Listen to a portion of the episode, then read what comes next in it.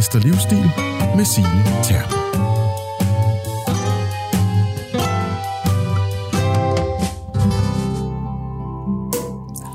Erhvervsbøger. Det kan måske for nogen lyde som en tør og kedelig omgang rapportering af årsregnskaber. Men nej, det er fortællinger om virksomheders storhedstider og nogle gange kollaps med drama i den øverste liga. Personlige magtkampe, strategiske fejlskud og geniale beslutninger. Ja, en god businessbiografi kan være spændende som en velskrevet roman. Det mener i hvert fald du, Henrik Ørholst. Du har anmeldt erhvervslitteratur i en halv menneskealder. Du er erhvervskommentator, forfatter, og så har jeg også lige hørt, at du kender alt og alle i dansk erhvervsliv. Er det rigtigt? Næsten. Okay. Mit navn er Sine Tarp. Velkommen til Jørgen Vester Livsstil, hvor vi skal tale om de største og bedste businessbøger.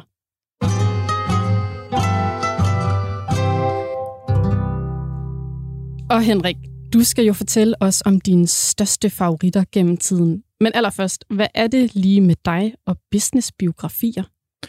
Jamen, det er jo lidt svært at sige, fordi man kan næsten sige, at det er det rene glade vanvid, fordi businessbøger kan være meget kedelige, og men de kan også være det modsatte. De kan være enormt spændende, hvis de er fortalt godt, og det er en spændende historie.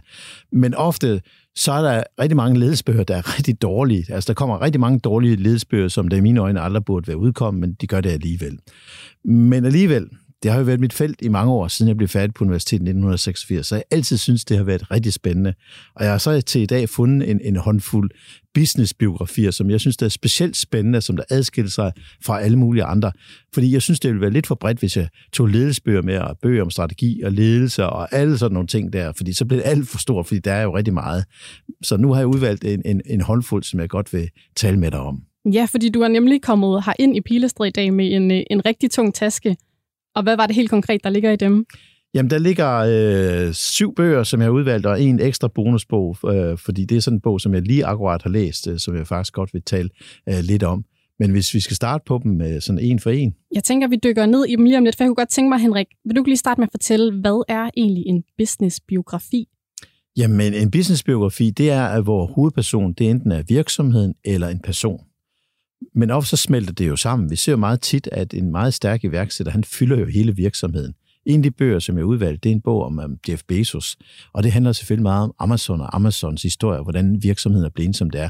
Fordi de der to ting, de er flettet utroligt tæt sammen med hinanden. Men når I kigger hen over det her landskab med alle de her bøger, det der er karakteristisk ved, at nogle af dem er mere spændende end andre, det er også evnen til at kunne formidle historien. Altså, jeg ser også nogle gange, når der er nogle topchefer, de skriver selv. Det falder jeg tit på, og jeg kan godt lide, når chefen selv sætter sig til tasterne og skriver en bog. Ja. Men problemet er så bare, der er man ikke altid så kritisk, som man skal være. Og der er jeg nogle gange lidt glad for journalisterne, at de er gode til at skrive de her bøger også. Men udfordringen er nogle gange med journalister, de er ikke så fagfolk, som topchefen er. Så min ønskedrøm, det var, en topchef og en journalist vil skrive en bog sammen. Det kunne vi jo virkelig godt tænke mig, at de ville gøre. Det er der ikke nogen af dem, du har taget med herinde, der er en kombi af en journalist og en topchef? Der er nogle af dem, hvor der er ghostwriter på. Det er der selvfølgelig, og der er jo næsten altid sådan en slags ghostwriter på, fordi der er jo altid en redaktør og en manuskriptredaktør på nogle bøger. Og det gælder også for businessbøger. Så der er altid, et skriveteknisk touch i alle bøgerne. Fordi det er jo det, der virkelig adskiller en dårlig bog fra en god bog. Det er den gode redaktør. Det ved jeg, når jeg selv skriver ledelsesbøger. Jeg ved selv, hvor vigtig redaktøren er i det. Og jeg ved også, hvor mange gange man som forfatter bander over redaktøren, man har sat tilbage til start igen. Man skal starte forfra med at skrive nogle helt andre ting, som man egentlig havde drømt om. Hvorfor er det vigtigt med en god redaktør?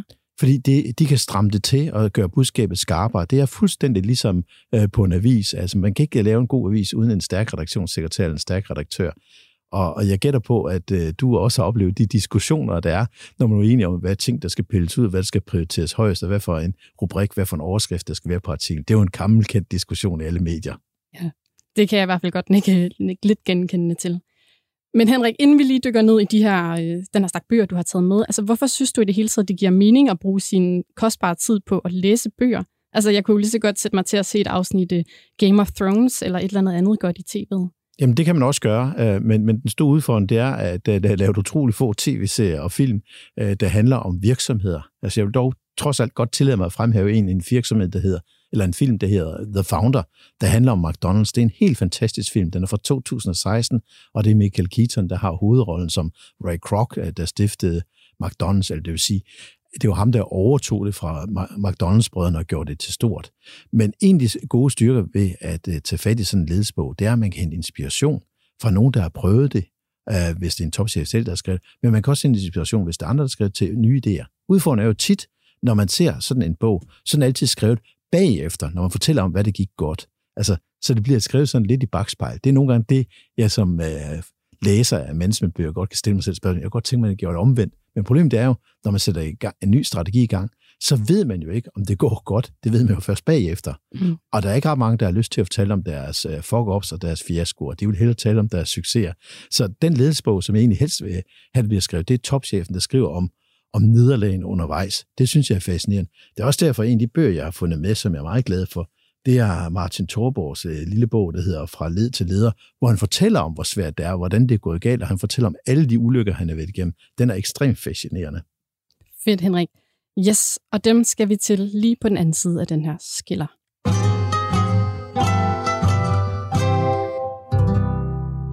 Godt. Henrik, dine 7 businessbiografier, som du har taget med. Lige til en servicemeddelelse, så kan jeg sige, at vi selvfølgelig lægger dem op, alle titlerne, på jørinvestor.dk lidt senere i dag. Men altså, lad os dykke ned i dem. Hvad er den allerførste, du har taget med? Jamen, den første, jeg har taget med, det er en bog, der hedder Invent and Wonder, der er skrevet af Jeff Bezos.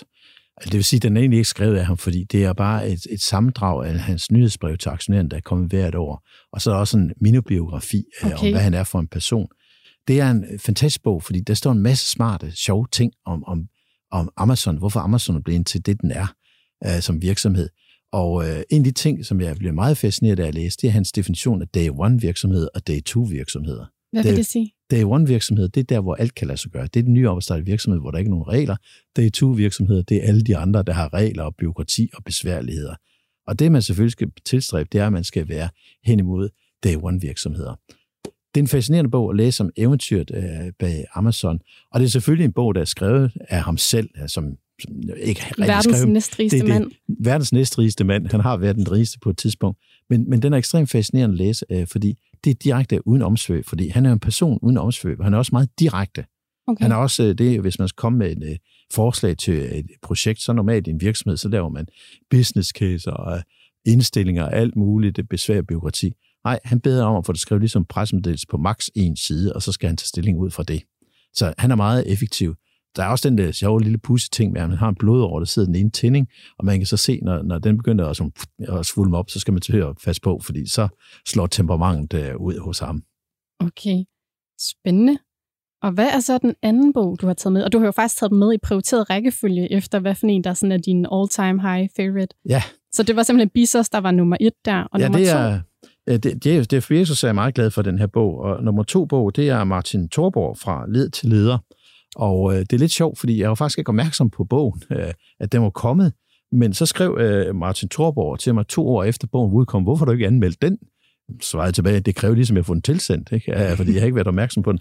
Og så læste jeg den, og jeg synes, det er en helt fantastisk bog, fordi det er fuldstændig uden filter, fordi der fortæller om alle de fejl, han lavede undervejs, og der er rigtig mange, om hvor svært det er at være leder, og hvad for nogle ulykker, der egentlig sker, når man sidder i spidsen i en virksomhed, når man begynder at tage fejl, fordi det gør man jo hele tiden. Mm. Altså, der er jo ikke nogen ledere, der rammer rigtigt hver gang, men det er bogen fuldstændig uden omsvøb, virkelig direkte, uden filter. Det er en fantastisk underholdende bog, og en sjov bog. Er han en af dem, der, som du nævnte tidligere, ligesom tør som chef og sætte ord på sin egen fejl også? Så? Det tør han. Det er virkelig imponerende, og det synes jeg er rigtig befriende og rigtig dejligt, fordi jeg kunne godt tænke mig, at der var flere, der var ligesom Martin Thorborg, der tør indrømme, at man har lavet sin fejl. Altså man har også begreb, man kalder autentisk ledelse, og autentisk ledelse det bliver ofte brugt i sådan en positiv sammenhæng, men jeg mener, hvis man skal være en autentisk leder, så skal man også være åben over for sin fejltagelse, fordi dem kommer der altid, uanset hvad man egentlig går og gør, og hvad for en virksomhed man har. Der sker altid fejltagelser. Ingen er fejlfri, og slet ikke en topchef. Ja, Martin Thorborg, han er jo sådan en iværksætter. Kan du huske en af de fejl, han ligesom sætter ord på? Jeg mener, hans fejl, det er jo selvfølgelig i forbindelse med salg. Altså, der har været nogle fejl der, hvor de har prøvet at oversælge til nogle kunder, og der er kommet nogle uheldige reaktioner i det. Men der har også været fejl i forhold til, at han har ansat de forkerte medarbejdere. Altså, det hele historien er der. Det er rigtig spændende læsning. Det lyder spændende. Og det er ikke skadefri læsning. Godt at høre. Og hvad er så din nummer 3? Nummer 3 bog, det er en bog, der hedder Kulturskæld i Mærsk Line. Den har nogle år på bagen. Den er skrevet af en, der hedder Lars Jensen, der er ekspert inden for shipping og lever af at give gode råd til den branche. Ikke sådan en konsulent, men mere meget dataorienteret, og han er også ofte brugt i medierne som ekspert. Og den fortæller om Mærsk, hvordan det er indefra, fordi han har været ansat hos Mærsk Line i rigtig mange år. Han fortæller om det kultursammenstød, det var mellem shippingkultur og managementkulturen, hvor managementkulturen vandt. Det var ret interessant at opleve det, fordi det er jo en virksomhed med en meget stærk kultur. Og der er jeg virkelig inde og komme rigtig tæt på og se, hvordan de udfordringer har været. Noget af det mest fascinerende, det er jo, at igen, han har jo meget stærke kilder på det der, fordi han kender jo folkene og ved, hvordan tingene foregår. Og den har også den rigtige lyseblå farve, så den passer rigtig. Den mærskblå farve, ja. Den mærskblå farve. Og det pudsige er, at den er faktisk oversat til koreansk. Det er ikke normalt, at danske ledelsesbøger bliver oversat til koreansk. Jamen, det er, fordi der er et stort publikum, altså Mærsk er jo relativt store i Asien. Men koreansk, det havde jeg ikke lige regnet med. Jeg troede, det var kinesisk, men det var altså koreansk, den blev oversat til. Mærsk er jo den virksomhed, hvor der skrev flest biografier, og jeg målte det på et tidspunkt. Jeg tog alle de der Mærsk-bøger, jeg havde, og jeg tror, jeg fik en stak på knap en halv meter, så meget er der skrevet. Det er helt vildt. Nogle af bøgerne er selvfølgelig kommet i flere udgaver, dem har jeg også talt med. Der er skrevet rigtig meget om Mærsk. Og der er jo sådan, desto større virksomhed, desto mere interesse er det for det. Og vi ser jo også, at Mærsk er nummer 1 i Danmark, men det er også en virksomhed, som mange har et forhold til, fordi at vi kender dem, vi er stolte af dem. Og jeg husker også på et tidspunkt, der var en kvinde ude i Singapore, hun siger, jeg kender godt det danske flag. Det er sådan en stjerne med 7 takker på, der er blå. men det var det jo ikke. Nej. I øvrigt, de 7 takker, det står jo for ugens 7 arbejdsdage, siger jeg.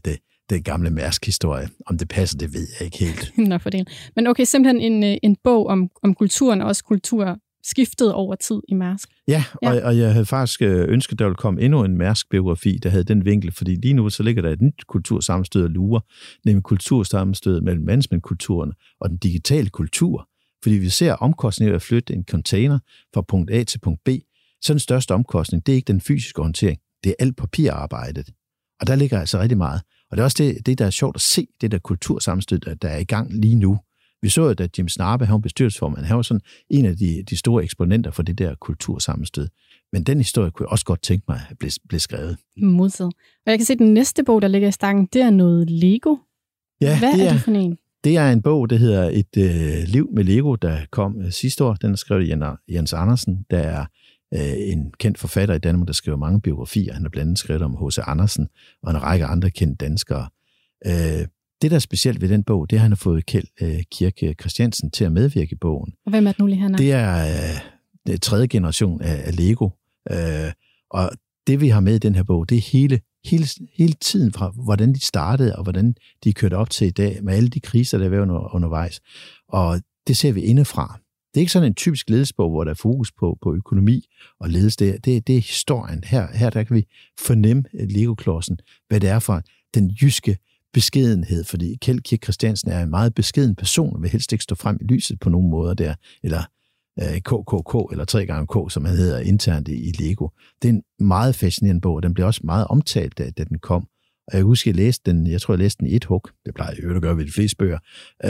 Men den her, den bliver læst på en speciel måde, fordi vi har alle sammen et specielt forhold til Lego-klodser. Altså der, hvor man kan se, at forholdet er så specielt. Normalt med ens gamle legetøj, det ryger ud og bliver smidt ud. Lego-klodser, det bliver altid gemt hos forældrene på loftet eller kælderen eller et eller andet. Ja. Lego bliver aldrig smidt ud. Og det viser, at det har en speciel standing hos de fleste. Okay, så det er simpelthen altså hele historien fra, at Lego er en eller anden lille enkeltmandsvirksomhed til, at det bare... Ja, fordi det startede jo med en tømmersvend, der blev selvstændig, og hvor det ikke gik så godt, og så begyndte de at lave trælegetøj, og så lige stille op gennem 50'erne, så blev det plastikken i stedet for det, der overtog. Det er en fantastisk historie om en virksomhed, som vi er stolte af i Danmark. Det pudsige, det er, hvis man taler med folk fra Tyskland eller USA, så tror de ikke, det er dansk, så tror de, det er tysk eller amerikansk. Altså, men det er sådan blevet et internationalt brand, ja. Og en kæmpe succes i øvrigt. Modtaget. Og den næste, du har med, den er jo skrevet af en svensker, så vidt jeg kunne forstå. Ja, det er sådan lidt en klassiker. Det er en lidt ældre bog, fordi det er, når man er gammel som jeg er, så vender man jo tit tilbage til historien. Men det er en bog, der skrev det Jan Carlzon. Det er den tidligere administrerende direktør for SAS. Han skrev den her bog i 1985. Den hedder Riv pyramiderne ned. Det, der er sjovt at tage fat i, det er, den her bog, den blev skrevet af SAS. Det lige akkurat var kåret som verdens bedste flyselskab. Det blev det i 1984. Jan Carlzon var den fætterede administrerende direktør, der gjorde alt rigtigt. Der blev ikke sat én finger forkert, og han var med til at gøre SAS til en kæmpe succes. Og der er det jo sjovt at se, hvor vi ser SAS, de står hen i dag, hvor de står med ryggen mod muren. Det tror jeg godt, vi kan sige, uden at fornærme nogen, at det er virkelig svært for dem at se, hvordan det rute, den har været fra 80'erne til i dag. Det vi også lige skal huske på, det er i mellemtiden, så er der sket en voldsom liberalisering. Men Jan Carlzon, han var god til at gribe det og give selskabet selvtilliden tilbage, som de også havde haft udfordringer med tilbage i 70'erne og 80'erne. Han var et ikon. Jeg gik selv på universitetet, da bogen kom. Jeg blev kandidat i 86. Og det var en bog, der fyldte rigtig meget. Også på mit studie, og også i medierne, fordi han var, jeg vil ikke sige, han var guruen, han var gud over leder. Han havde en ikonisk status. Hvis jeg skal sammenligne ham med noget i dag, så tror jeg næsten, at han vil være sådan en skandinavisk udgave af Jeff Bezos. Det er nok noget af det bedste, jeg kan komme. Han var virkelig stor i Skandinavien, og faktisk også i store dele af Europa, fordi han fik virkelig gang af det der. Og hans tese var, vi skal rive pyramiderne ned, vi skal have en flad organisation, vi skal have en organisation uden byråkrati, og vi skal have fokus på kunden. Alt sammen noget, som stadigvæk gælder i dag. Ja. Så derfor, selvom den er så mange år, den har så mange år på bagen, så kan man stadigvæk læse den med stor fornøjelse igen. Fordi den her titlen, altså riv pyramiderne ned, hvad er det helt konkret, pyramiderne henviser til? Det henviser ganske ind til organisationen, at vi skal ikke have byråkratiske regler, hvor vi har siloer, at man ikke vil arbejde sammen på tværs. Den siger ganske enkelt, at vi skal have kunden i fokus, og kunden skal ikke opleve siloerne, som vi har internt. De skal have et enkelt flyselskabsoplevelse, nemlig SAS. Yes, så altså en bog om SAS, der stadigvæk kan læses i dag. Og den næste, du har med, så Henrik?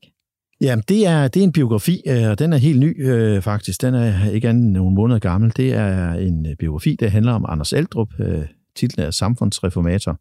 Og minder os lige om, hvem Anders Eldrup er. Anders Eldrup, han er tidligere administrerende direktør for DONG, i dag Ørsted, men han har også været departementschef i Finansministeriet, så han er en meget magtfuld person, og en person, der var med til den her grønne omstilling, der var i gang i dengang, det hed DONG, fra en sort energivirksomhed til at være en grøn virksomhed. Det var faktisk noget, som han startede med. Han nåede så at blive afskediget under masse af medieturbulens for nogle år siden, og har så efterfølgende fået en karriere, som har været meget interessant med bestyrelsesposter og som rådgiver inden for det grønne og klima. Der er han virkelig stærk med det her.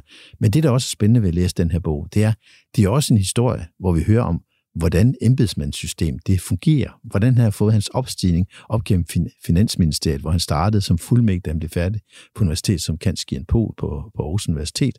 Og så vil han ender som departementschef, som en af de mest magtfulde personer på Slotsholm. Der er selvfølgelig også noget om hans hustru, Marie Eldrup, der også er meget magtfuld over, hvordan de mødte hinanden, hvor Anders han var departementschef, og hun var ministersekretær, og skilsmissen fra deres ægtefæller og alle de der ting. Det bliver også rullet ud i bogen, så der er også lidt billedblad i det, men på en meget super måde. Det er en meget fascinerende bog. Nu kender jeg Anders Eldrup, og synes, han er en utrolig dygtig fyr, men også en meget sådan underspillet fyr. Han er ikke sådan en, der godt kan lide at stå med en stor armbevægelse, men han er virkelig en dygtig person, og en af dem, som vi skal sådan tænke tilbage på, der har gjort det godt som departementschef. Vi ser jo også, at departementschefen er en ekstremt magtfuld person i et hvert ministerium, og der er ikke nogen tvivl om, når man læser den her bog, så finder man ud af, hvorfor departementschefen er så magtfuld, som han er. Okay, spændende. Ja, og så er vi nået til den sidste af de 7 bøger på din liste, Henrik. Ja, den sidste bog, jeg har fundet frem, og jeg kunne godt have fundet mange flere bøger frem, men begrænsningen er altid vigtig, det er Heine Sindbæks bog om Novo, der hedder De er rengjorte. Og det er en mobbedreng på mange hundrede sider. Og Novo er jo sådan vores kæledække, og især når det er den her investorkanal, så er Novo nogen, man godt kan lide, fordi de er gode til at tjene penge, og de gør det rigtig godt, at de, ja, det er jo helt vildt mange penge, de egentlig tjener. Men der får vi hele historien fra, hvordan virksomheden startede med insulinudvinding, og op til i dag, hvad de har været igennem der. Jeg synes, det er en fascinerende fortælling. Altså, jeg vil gerne høre lidt mere om den nyere historie. Der er meget fokus på det historiske tilbage i 20'erne, da virksomheden startede. Men det er også spændende, men jeg savner noget mere om det nye. Men ved at læse den her bog, så får man god forståelse. Hvad er Novo for en virksomhed? Hvad er det for en kultur? Hvad er det for nogle værdier, der driver dem? Fordi det er jo stadigvæk noget af det, som man holder fast i, helt fra da virksomheden startede op til i dag. Også de fusioner, der har været igennem, der er stadigvæk nogle værdier, der fylder mest. Så det er også en rigtig dejlig biografi. Yes. Og Det var så de 7 bøger, du ligesom havde med på din all-time favorites business-biografi-liste. Men du har jo også taget en sidste en med, og det er den, du læser lige nu, Henrik. Hvad er det for en? Jeg vil sige, jeg har læst den. Altså, som sagt, jeg plejer at læse bøgerne i et hug, fordi det er sådan en boganmelderskade, at man skal læse meget. Og det er faktisk en interessant bog, der lige er kommet for et par måneder siden, der hedder Store Kriser, der er skrevet af Kim Klyver og Sune Løve Nielsen, der kommer fra SDU i Kolding. Og de tager udgangspunkt i, hvad skete der under coronakrisen? Hvad er der for nogle krisestrategier, man skal bruge? Og hvad er det positive ting ved kriser? Fordi normalt, når man taler om kriser, så er det altid det negative. Det er jo medierne gode til at sådan slå ned på, hvor grimt det er. Men der er altså også nogle positive sider ved kriser, og det er rigtig dejligt, det også kommer frem. Fordi de positive sider ved en krise, det er, så får man ryddet op, og så ser man på tingene på en ny måde.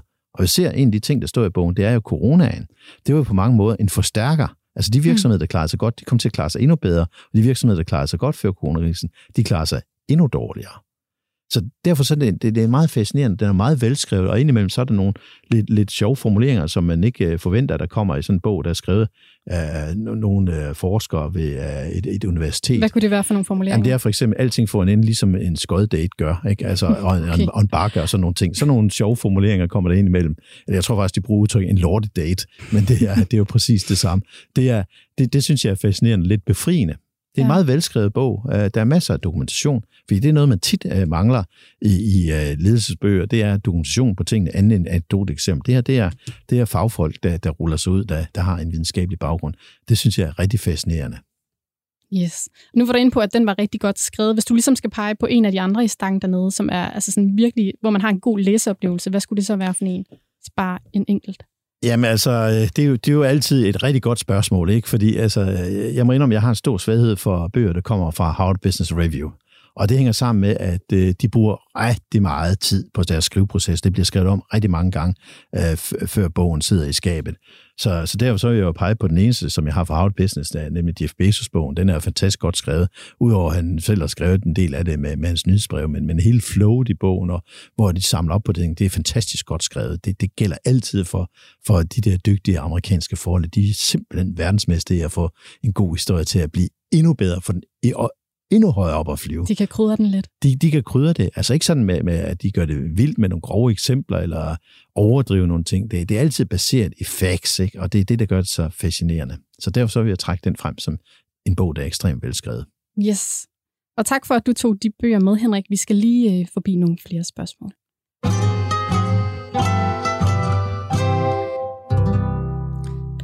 Og Henrik, det er sådan et lidt kuriøst spørgsmål, men jeg tænkte helt fuldstændig hånden på hjertet. Altså, du har jo skrevet et hav af boganmeldelser. Du har været boganmelder i 25 år, sagde du til mig. Har du nogensinde skrevet en boganmeldelse, uden at have læst bogen helt færdig? Ja, det har jeg faktisk en enkelt gang. Og det var en gang, fordi der var en professor fra CBS, hvor vi snakker om boganmeldelser, siger, du skal prøve at skrive en boganmeldelse, og så skal du prøve at vente om, så skrive, hvorfor du absolut ikke vil anmelde og læse den her bog. Ja. Og så skrev jeg en ikke-anmeldelse af en bog. Okay, det lyder specielt. Jamen det var også rigtig specielt at skrive den bog, eller den anmeldelse, fordi der slog jeg ned på, hvorfor jeg tror, at den her bog den er dårlig.